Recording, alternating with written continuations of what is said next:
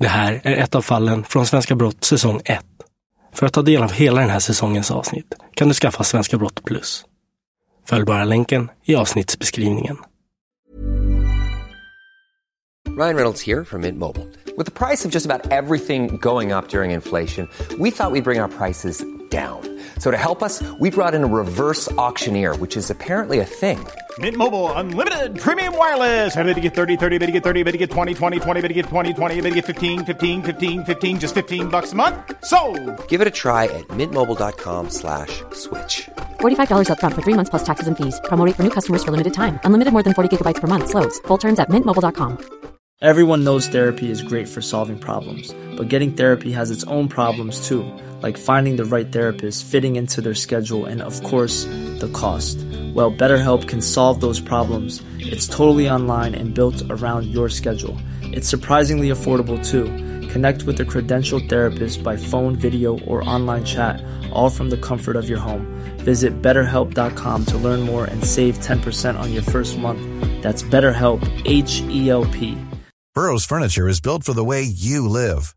From ensuring easy assembly and disassembly to honoring highly requested new colors for their award-winning seating, they always have their customers in mind. Their modular seating is made out of durable materials to last and grow with you. And with Burrow, you always get fast, free shipping. Get up to 60% off during Burrow's Memorial Day sale at burrow.com slash ACAST. That's burrow.com slash ACAST. burrow.com slash ACAST.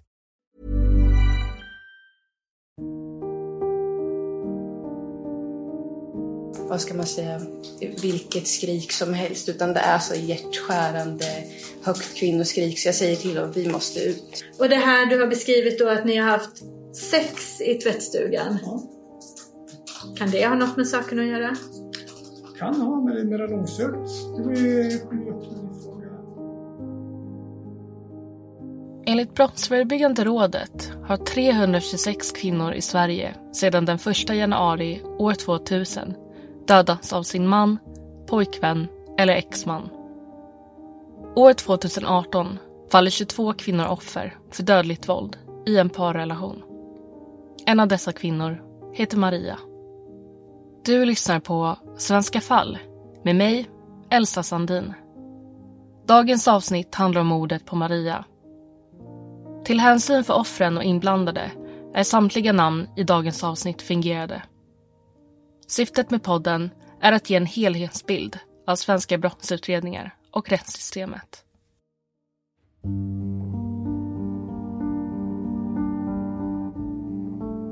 Det är morgon, tisdag den 15 maj 2018.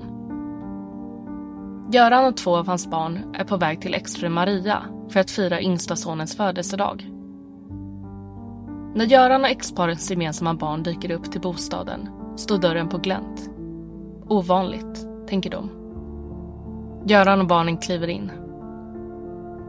På köksbordet står några halvt inslagna paket.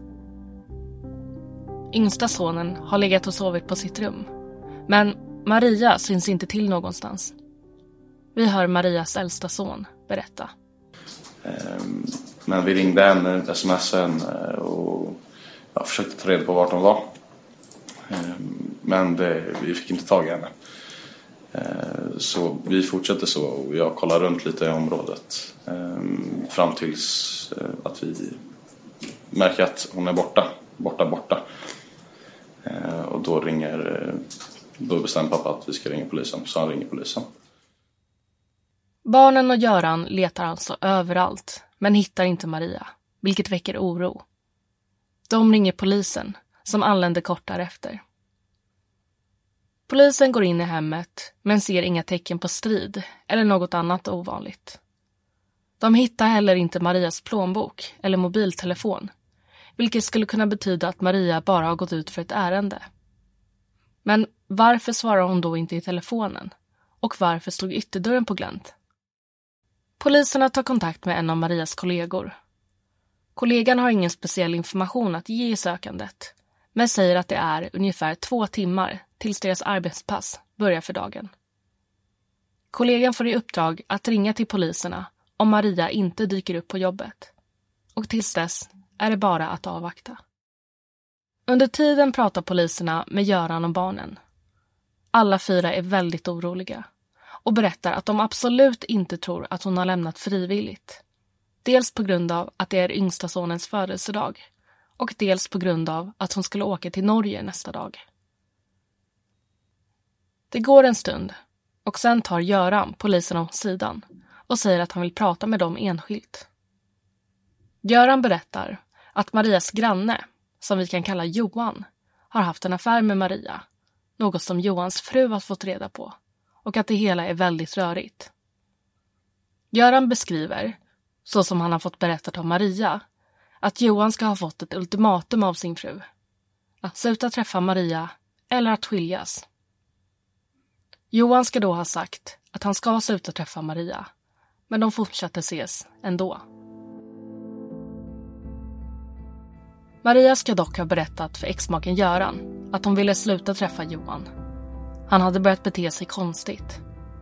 Han förföljde Maria på sociala medier och i verkligheten och han var väldigt svartsjuk. Någon gång ska Maria också ha anmält honom för misshandel. Men Göran vet inte om det är sant. I vilket fall beskriver Göran hur Maria inte längre ville träffa Johan och att Göran nu har en riktigt dålig magkänsla över det hela. Han är övertygad om att det har hänt Maria något. Vi hör Göran återberätta under rättegången. Eh, men däremot så kunde hon säga saker som att eh, slår med ena handen och så ger han presenter med andra handen. Det kunde hon säga efteråt liksom. Men då var det inga detaljer om vad som hade hänt eller vad de hade gjort. Men min absoluta uppfattning var att relationen fortsatte. Den förändrades och den blev säkert mer infekterad. Eh, att det var hennes otrohet som förstörde hans liv. Ja, jag tror... Eh, nu har vi ju hört det tidigare här, men hon beskrev vad hon kallade för stalkade henne. Eh, att han eh, talade om att han hade koll på vart hon var, eh, vilka hon var med. Eh, det som, som vi har sett bilder på, fotograferingen från trädgården. Eh, eh, det, det, var inget som hon beskrev på den detaljnivån som vi har hört men hon beskrev att han eh, såg till att skicka sms med information om att jag vet vad du gör, jag vet vem du sitter och fikar med. Eh, jag tolkar det som att det förekom även inte bara när jag var hemma och, hade besök av någon utan att det var en pågående process som eh, han arbetade med under ja, brett. Eh, och så blandat hot och lockningar. Det är min upplevelse. Ja, vi stannar upp där lite. Görans berättelse och dåliga magkänsla ger även poliserna dålig magkänsla. De bestämmer sig för att kolla upp den här anmälan som Maria ska ha gjort mot Johan. Anmälan gjordes i januari 2017 och polisen kan läsa att Maria och Johan brukade ses i Johans bil och det var även i bilen som misshandeln hade ägt rum den gången. Och nu blir polisens magkänsla ännu sämre. Maria står på glänt, hennes son sovandes på övervåningen och inga tecken på tumult i hennes hem gör att polisen ser ett möjligt scenario framför sig. Polisens spekulation är att Maria har blivit kontaktad av Johan, gått ut och träffat honom i hans bil och att det sen hänt något.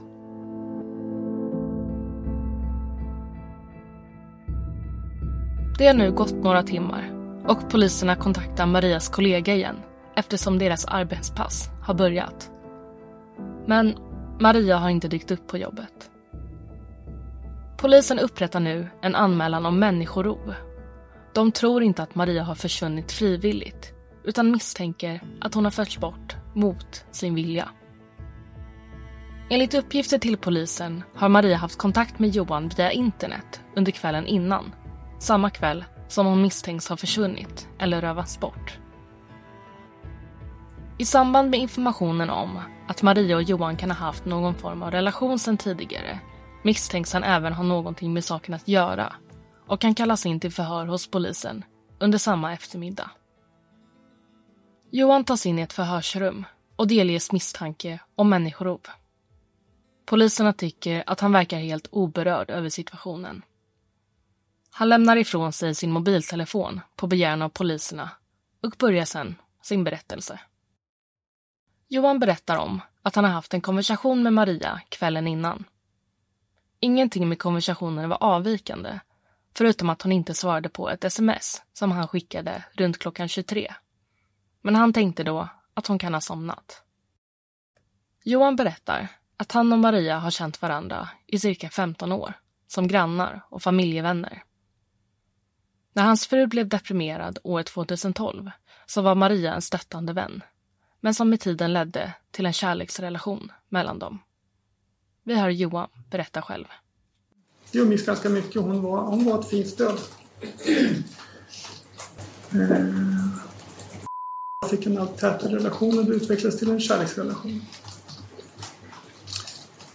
Eh, nästan pinsamt att säga, men jag kände nästan inte att jag var otrogen eftersom jag inte hade någon fru längre. Eh, jag visste ju att på pappret så ja, jag är otrogen, men den är otrogen mot finns inte. Det är bara ett, ett skal, en skugga.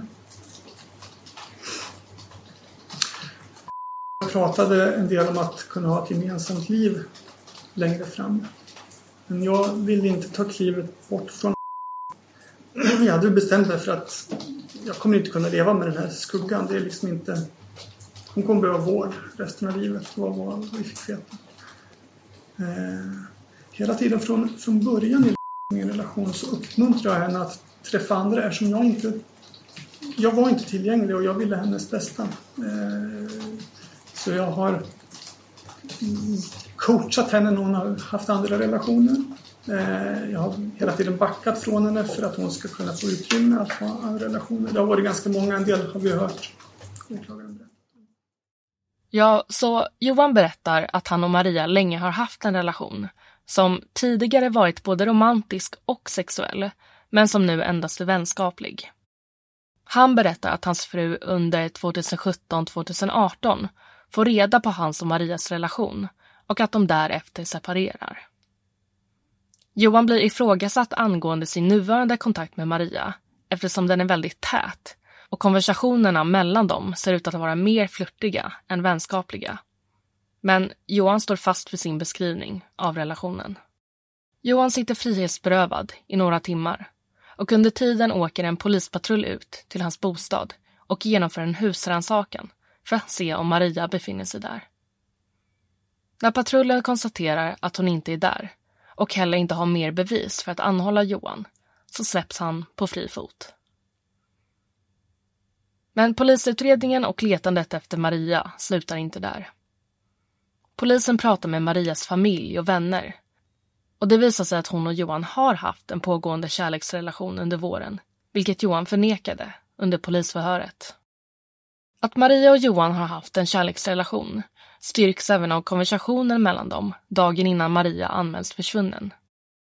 Poliserna har hittat dessa sms i Johans telefon eftersom Marias telefon inte kunnat lokaliseras.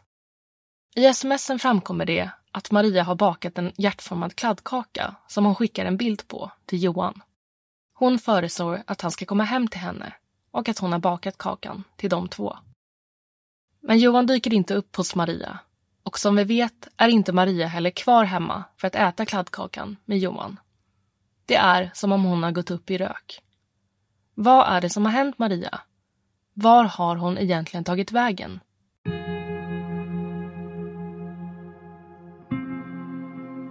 Sökinsatserna efter Maria fortsätter kommande dagar.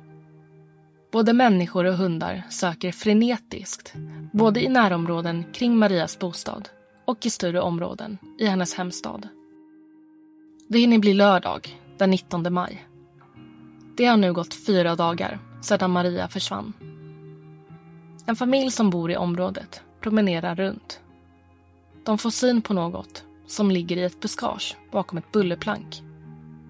Ganska snabbt förstår de att det är en kropp de tittar på. De ringer till polisen som snabbt åker ut till platsen.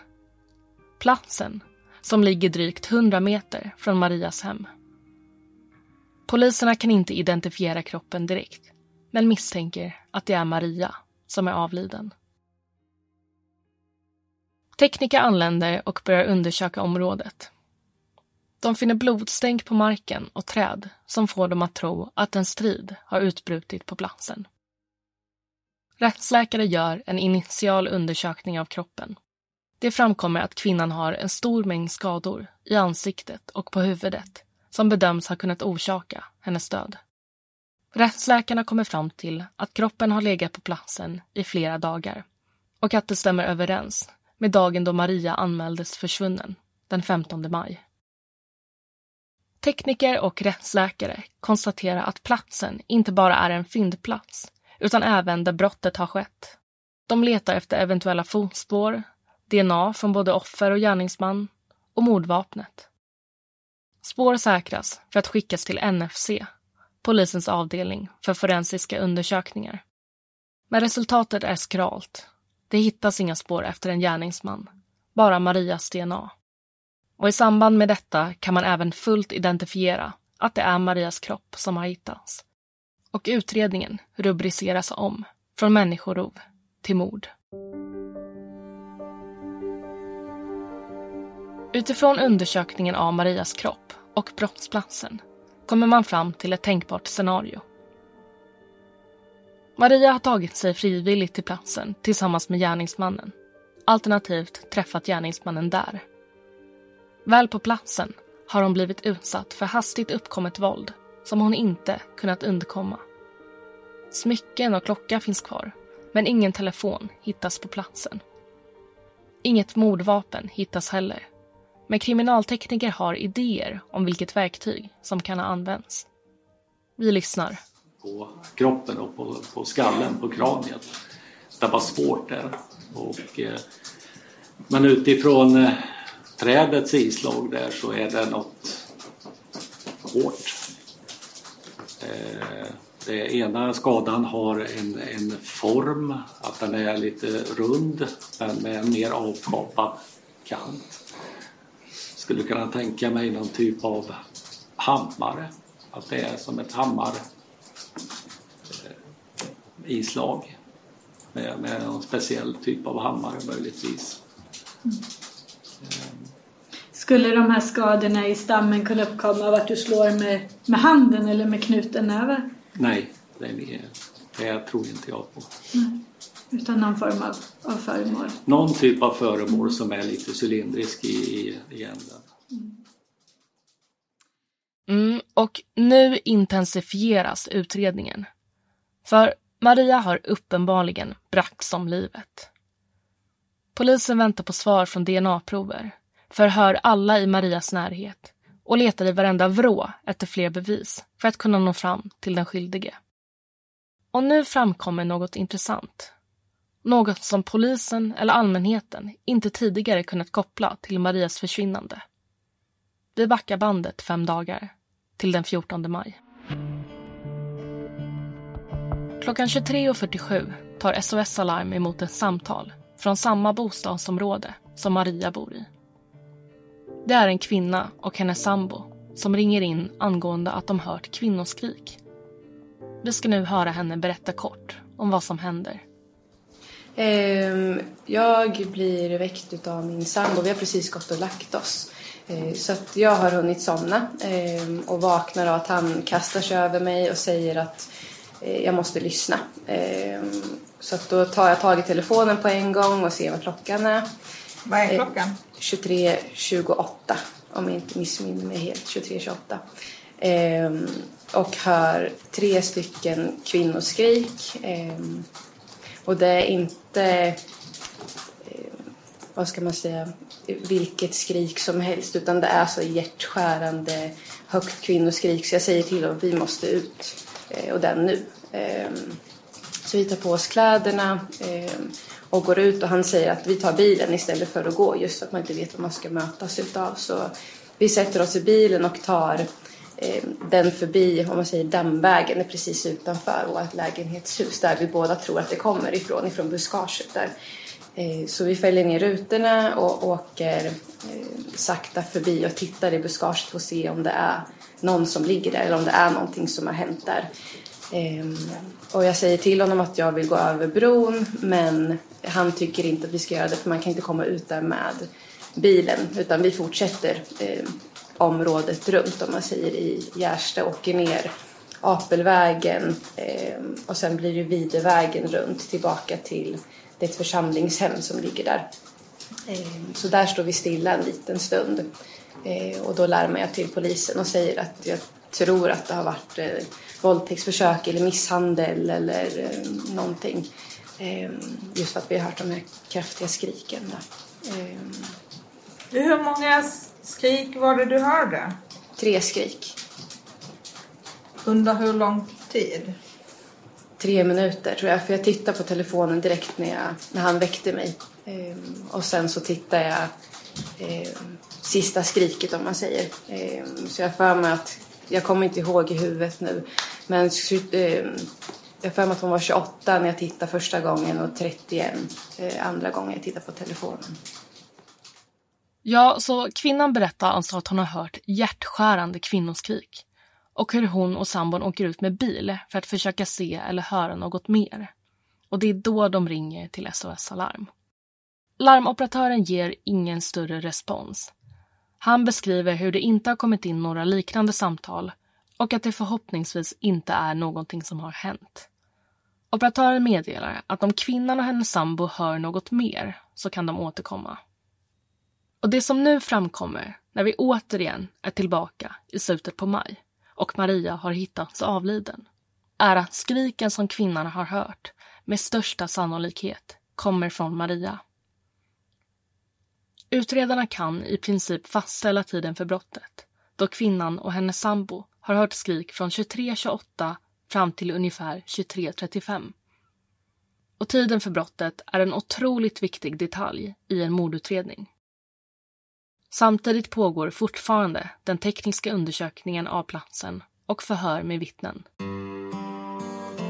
Som tidigare nämnt har gärningsmannen inte stulit något från Maria som det verkar. Hon har både smycken och klocka på sig när hon anträffas. Men hennes telefon saknas fortfarande. Polisen tror därför att gärningsmannen har tagit hennes telefon för att undanröja spår, såsom konversationer. Och polisen tror därför att det är någon Maria känner som bragt henne om livet. Att hitta Marias telefon blir viktigt eftersom den kan innehålla en stor mängd intressanta spår. Det tar lång tid, men utredarna hittar till slut ett sätt att komma åt telefonens information, trots att den saknas. Maria har nämligen sparat i princip allt på sin telefon i molntjänster och därför kan utredarna bland annat komma åt sms-konversationer och konversationer på appen Messenger som bidrar till en uppsjö av information. Bland annat hittar man ett enormt kommunikationsmaterial mellan Maria och Johan. Och det som framkommer är inte en vänskaplig eller kärleksfull relation utan en som är ansträngd och aggressiv. För bland annat skriver både Maria och Johan meddelanden till varandra där de säger att de ska döda varandra. Maria hotar Johan vid flera tillfällen att hon ska berätta för hans fru om deras relation. Till exempel om Johan inte går med på att träffa Maria. Så sent som några månader innan mordet hotar hon att berätta för Johans fru. Återigen blir Johan intressant i utredningen. Han förklarar för polisen att det är ett skämt mellan honom och Maria, hur de pratar. Det finns inget allvar i deras ord. Men polisens bild är helt annan. Och dessutom finns det andra saker som stärker deras misstankar om att Johan kan ha någonting med Marias död att göra. This Mother's Day, celebrate the extraordinary women in your life with a heartfelt gift from Blue Nile. Whether it's for your mom, a mother figure, or yourself as a mom, find that perfect piece to express your love and appreciation.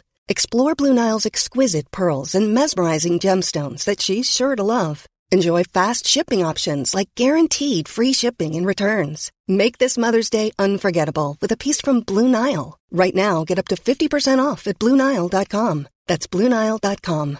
Everyone knows therapy is great for solving problems, but getting therapy has its own problems too, like finding the right therapist, fitting into their schedule, and of course, the cost. Well, BetterHelp can solve those problems.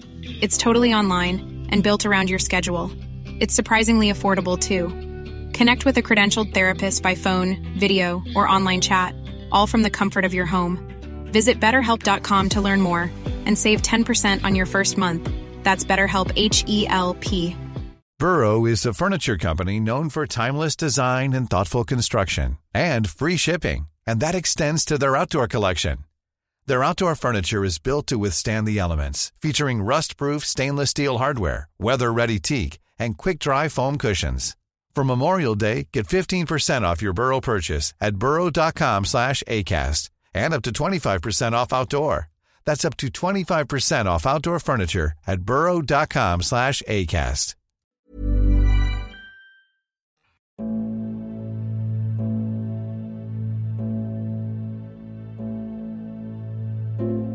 Utredare konstaterar nämligen att Johans telefon, som vanligtvis är konstant igång, är inaktiv under tiden för mordet. Däremot, som jag berättade tidigare, har han och Maria haft kontakt kvällen innan hon anmäls försvunnen, alltså den 14 maj. Det är då Maria skickar bilden på den hjärtformade kladdkakan till Johan och föreslår att de ska ses. Via telefonmaster kan man se att Maria, med sin telefon, lämnar bostaden ungefär vid 23.23. 23. Hon skickar inga fler meddelanden efter det. Strax efter midnatt svarar Johan på Marias meddelande med kladdkakan från tidigare. Han svarar att det blir för sent att ses. Och någon halvtimme senare skriver han “Sov gott. Hörs imorgon”. Klockan 01.41 stängs Marias mobil av. Trots att hon bara fyra timmar tidigare hade nästan fullt med batteri. Något som utredare kan se. Det blir morgon den 15 maj.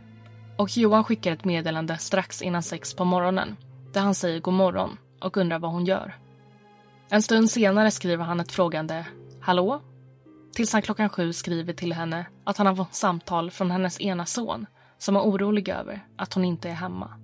Och Johan beskriver hur han också blir orolig. Även Marias vänner från Norge-gruppchatten skriver till henne i privatmeddelanden och undrar vad hon gör och varför hon inte svarar. Låt oss stanna upp där. Så Maria har haft tät kontakt med flera personer under kvällen som hon försvinner. Bland annat med Johan, som hon dessutom bjuder över. Hon slutar svara på meddelanden strax innan halv tolv på natten, vilket är samma tid som utredare har kunnat fastställa är tiden då hon mördas. Och polisens blickar riktas åt Johans håll. Inte bara har de haft kontakt bara någon timme innan Maria mördas, men utredningen har ju även kunnat finna tidigare konversationer mellan dem som inte är så trevliga, där båda hotar varandra till livet. Så den 1 juni 2018, två veckor efter Maria anmäldes försvunnen, häktas Johan misstänkt för mordet på Maria. Han tillfrågas om kvällen Maria försvann och om planen att träffa henne. Han säger att han aldrig åker iväg för att träffa henne. Att han tvättar, kollar jobbmejlen, vattnar gräsmattan och fixar växlarna på sin cykel. Vi hör Johan redogöra för kvällen. Ja, jag vet inte. Jag var hemma. Jag packade kanske. Kanske tittade på TV. Kanske vattnade. Något. Kanske... Jag vet ingen aning. Jag var, jag var inte vid bullerplank om det är det som är din fråga egentligen. Men, det, nej. Eh, men exakt vad jag gjorde 23.30, det, jag vet inte det nu. Jag vet inte vad jag gjorde 23.30 för ett halvår sedan heller. Nej. Du, att få ett mejl är ju ingen eh, aktiv handling. Den som får mejlet är ju en aktiv handling. På den andra sidan så när man, vi har tittat i din eh, dator och din telefon så är det inga mejl eller samtal eller chattar eller googlingar eller någon dokumentaktivitet mellan 23.01 och 23 och 56 är ju den Google Maps-tiden som jag fått från dina försvarare. Eller då 00.00 när du öppnar pdf-dokument. Vi kan inte se vad du har gjort mellan 23.01 och 23.56. Vet du något närmare vad du har gjort då? Jag har uppenbarligen inte haft skärmtid den tiden. Mer än att möjligen har tagit upp jobbdatorn när mejlet har kommit. Det vet jag inte heller säkert. Men, nej, jag har gjort de saker jag försöker beskriva. Mm. Men jag tänker om du hade läst mejlet 23.30 hade du inte svarat då? Och får vänta en timme och svara? Ingen aning, jag vet inte vad innebörden var. Jag vet att det kommer något mejl till senare där på kvällen om det är någonting som sen föranleder svaret. Minns inte. Men eh, nej, jag kan säga att mina kunder förväntar sig inte svar 23.30 utan de kan tänka sig att vänta till 00.23 också. Eller till och med till dagen efter. Mm. Om jag stod och bredde en macka när jag fick det mejlet så... Det kan få vänta en stund. Polisen beslagtar också Johans telefon där det framkommer att han under sitt andra förhör med polisen den 15 maj har tagit över 900 bilder innan han kliver in på polisstationen. Vi hör Johans förklaring. Ja. Eh, min minnesbild är att jag bara står och väntar. Sen vet jag utifrån utredningen att jag har ju chattat lite grann med några stycken. Mm. Och jag har ju lyckats ta massvis med foton. Berätta om det.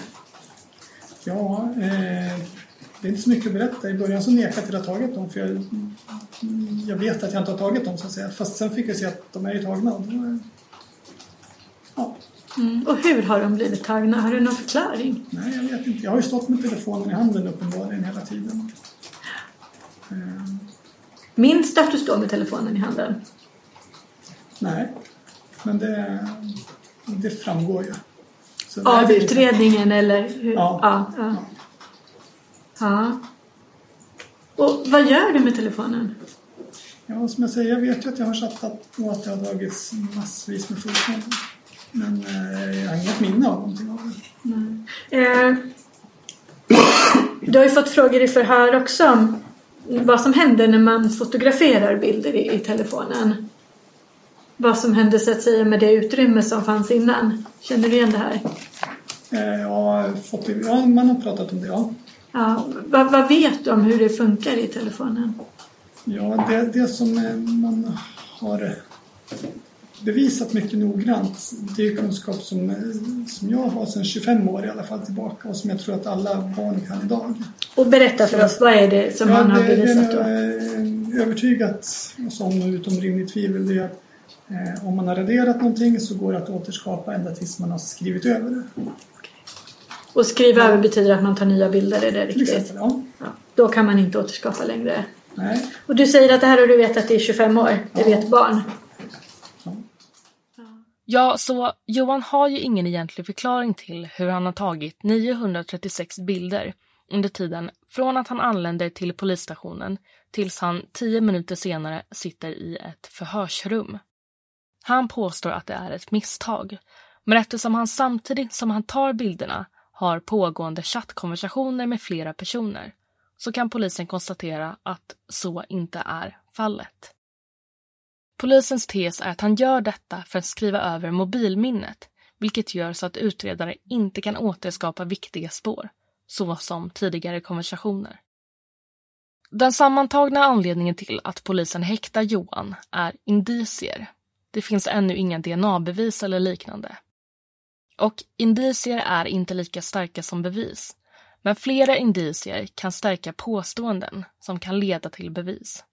Så de olika indicierna som finns mot Johan är att Maria har bjudit in honom samma kväll som hon mördas. Att de uppenbarligen har en pågående relation. Att Johan inte har alibi för kvällen och att hans telefon inte har använts under brottstillfället. Och så som häktning fungerar i Sverige så måste åklagaren som begärt häktningen i vanligaste fall väcka åtal inom 14 dagar. För att kunna bli häktad måste man vara på sannolika skäl misstänkt för ett brott, vilket är den högre graden av misstanke.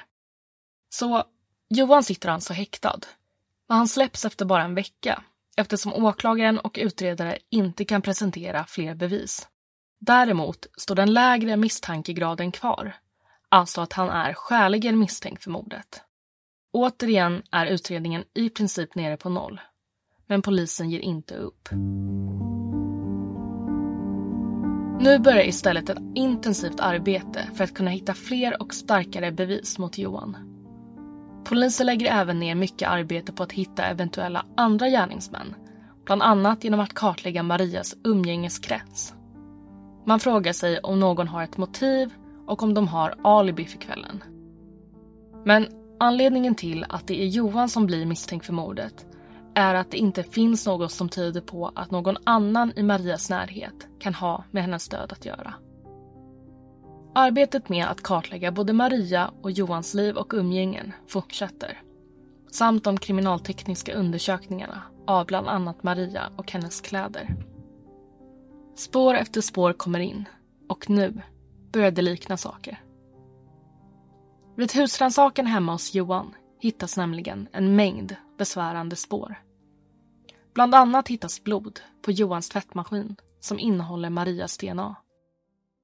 Johan konfronteras med uppgifterna och hans första förklaring är att blodet kan ha tillkommit vid ett tidigare tillfälle när de haft sex.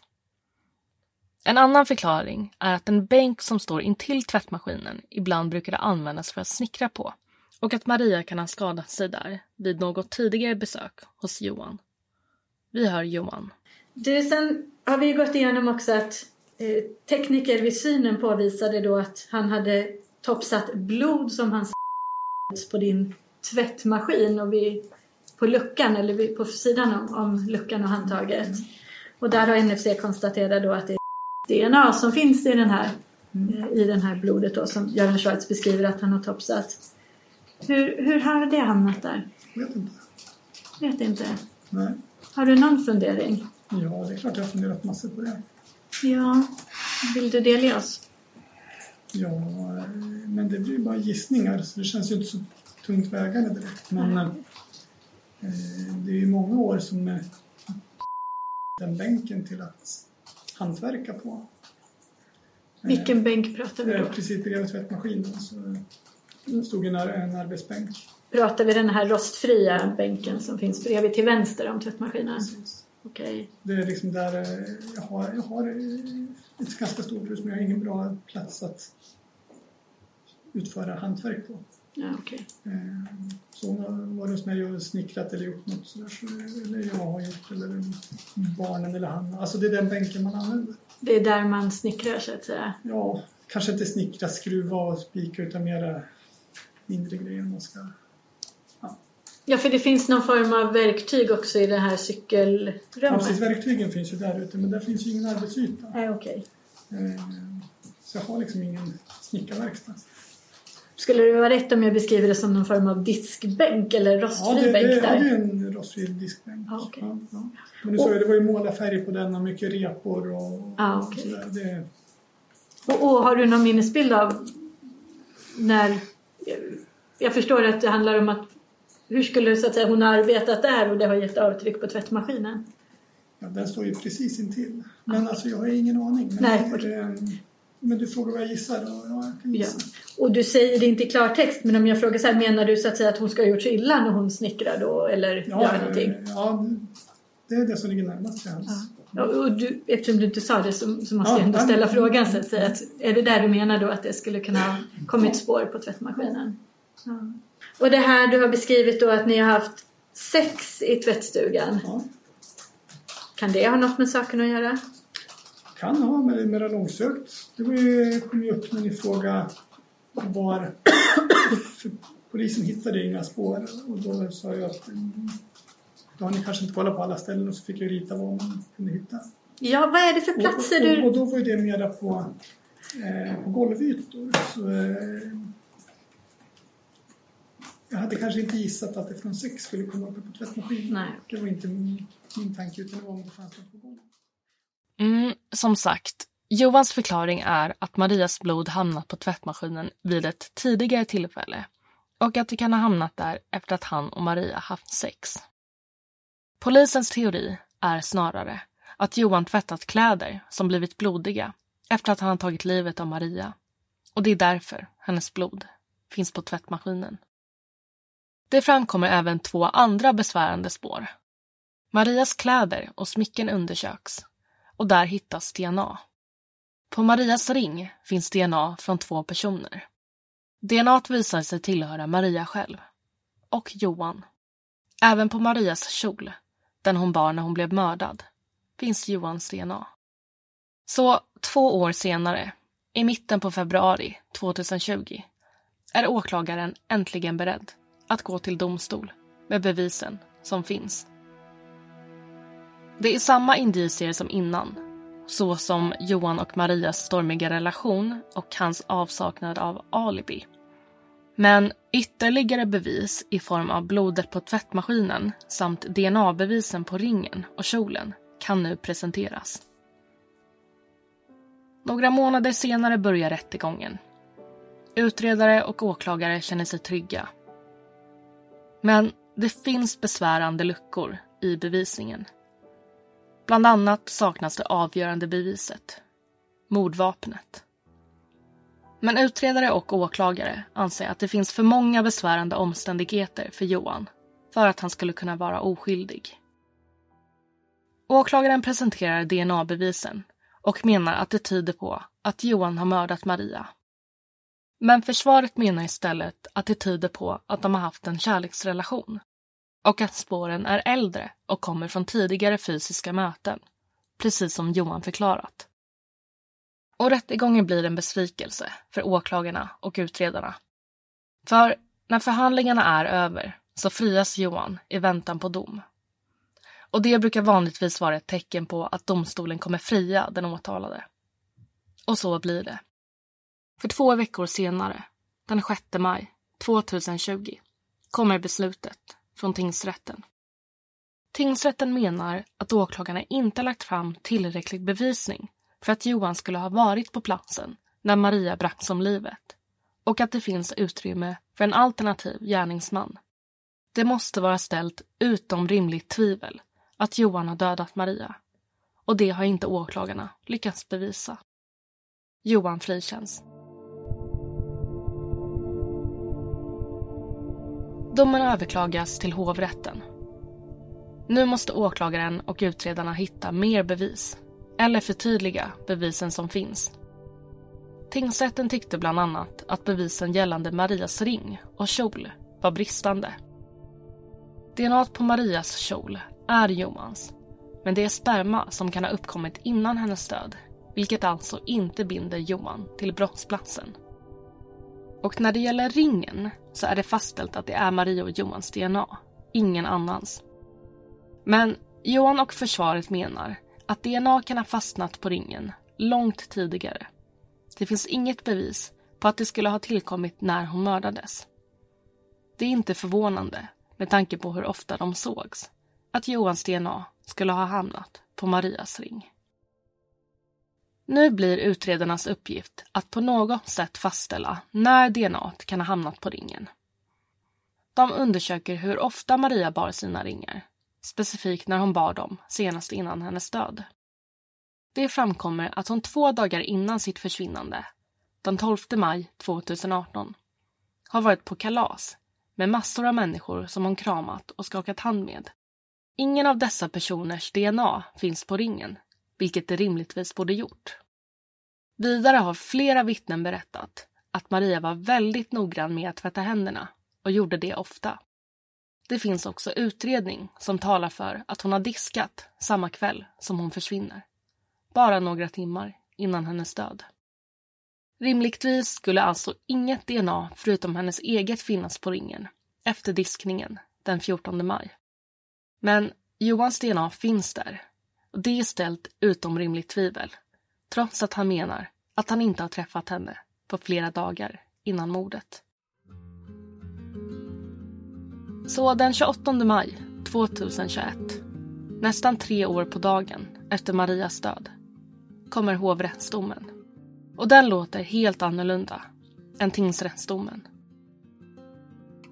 Hovrättens dom lyder att Johan ensam eller tillsammans med annan berövat Maria livet genom att tilldela henne minst 17 slag i huvudet och ansiktet. Mot sitt nekande döms nu Johan till 18 års fängelse.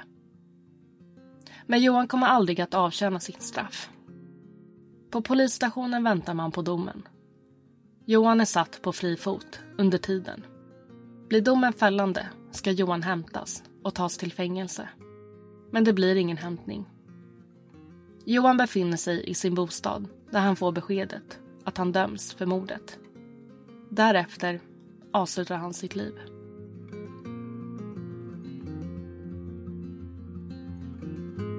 Och det var allt för dagens avsnitt. Tack för att du har lyssnat på Svenska fall med mig, Elsa Sandin.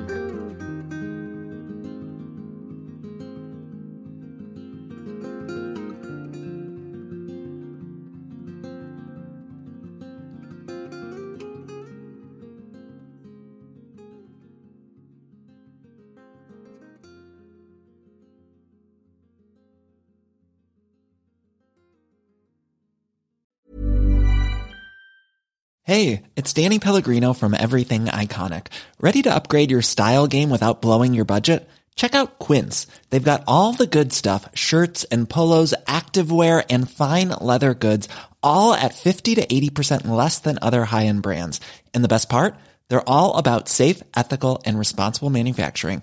Get that luxury vibe without the luxury price tag. Hit up quince.com slash upgrade for free shipping and 365 day returns on your next order. That's quince.com slash upgrade. Hey, it's Paige DeSorbo from Giggly Squad. High quality fashion without the price tag. Say hello to Quince. I'm snagging high-end essentials like cozy cashmere sweaters, sleek leather jackets, fine jewelry, and so much more. With Quince being 50 to 80% less than similar brands. And they partner with factories that prioritize safe, ethical, and responsible manufacturing. I love that. Luxury quality within reach. Go to quince.com slash style to get free shipping and 365 day returns on your next order. Quince.com slash style. What triggered this bizarre behavior? Journey into the cold heart of northern darkness with Nordic crimes. That case uh, became like a scene from a horror movie. A new true crime documentary series that chilled the bone.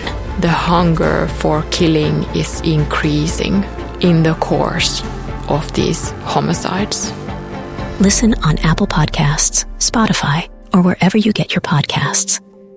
Nordic Crimes is a part of the ACAST family.